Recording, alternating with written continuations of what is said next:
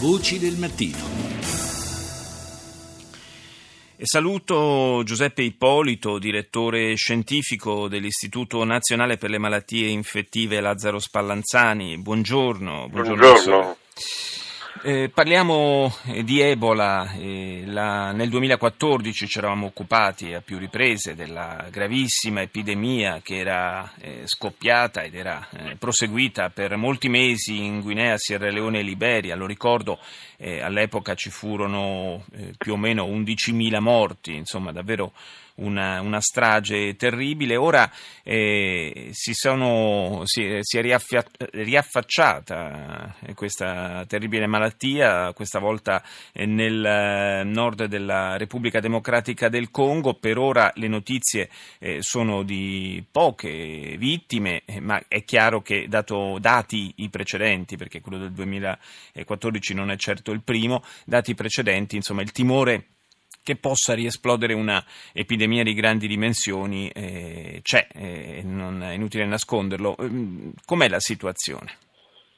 La situazione è che secondo l'Organizzazione Mondiale della Sanità nelle ultime 24 ore il numero di casi sospetti è aumentato di due, quindi siamo a 19 casi, con eh, tre morti che hanno avuto un esito difficilmente valutabile perché i campioni sono arrivati tardi, ci hanno messo dieci giorni ad arrivare a Kinshasa e ci sono stati dieci giorni di ritardo nel, nel riconoscimento del, dell'epidemia.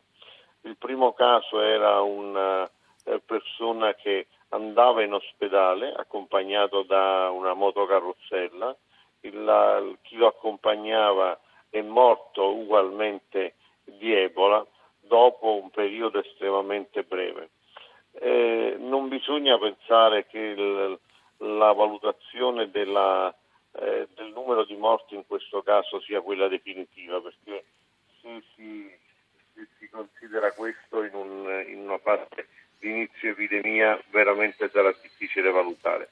Quello che è interessante è che i villaggi colpiti sono villaggi molto remoti, sì. uno si chiama Namba, un altro si chiama Ngei, sono, sono villaggi estremamente limitati, estremamente remoti e ci sono stati eh, dove forse è più facile mettere in atto mm. quelle misure di isolamento. Sono, Quindi se, però... venisse, se, venisse, tempestivamente creato un cordone sanitario si potrebbe sperare di, di circoscrivere quantomeno l'epidemia. Certo, il, il dibattito importante è se in una situazione di questo tipo visto che esiste un vaccino e che questo vaccino sì. è stato stoccato in oltre un milione di dosi, non sia il caso di iniziarlo quanto prima in uh, tutti i contatti. Eh, sembra ancora che la burocrazia abbia qualche difficoltà, l'OMS dice che stiamo completando le indagini epidemiologiche per vedere quanto è esteso, se si dovesse fare si applica lo stesso modello della, della Guinea, eh, bisogna organizzarsi per far entrare un vaccino non registrato in un paese, eh, il modello di restrizione è abbastanza semplice per, eh, da, da, pensare che lo possano applicare tutti. Mm. Eh, in realtà eh, in una situazione come questa forse un inizio diretto di utilizzo del vaccino sarebbe buona cosa anche per vedere se funziona realmente una volta che è sul campo. Perché non è stato ancora testato sul, è stato sul campo? testato alla fine dell'epidemia. Mm. In questo caso si potrebbe testare il vaccino in una fase precoce dell'epidemia. Mm. E, in realtà un altro problema è quello della viabilità in Congo. Il Congo ha un sistema viario estremamente eh, rudimentale, un sistema vecchio il trasporto dei campioni per inquadrare questi casi è stato tardivo non solo sul primo caso ma anche sugli altri.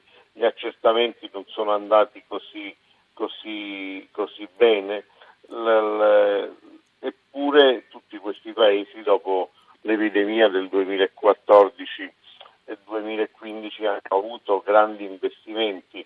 Il Congo dovrebbe, doveva essere pronto eh, subito per sì, tipo. Purtroppo, purtroppo ancora una volta diciamo, carenze organizzative e quegli intoppi burocratici, diciamo così, a cui lei faceva riferimento, rischiano di giocare un ruolo decisivo. Io ringrazio il professor Giuseppe Ippolito, grazie di essere stato nostro ospite.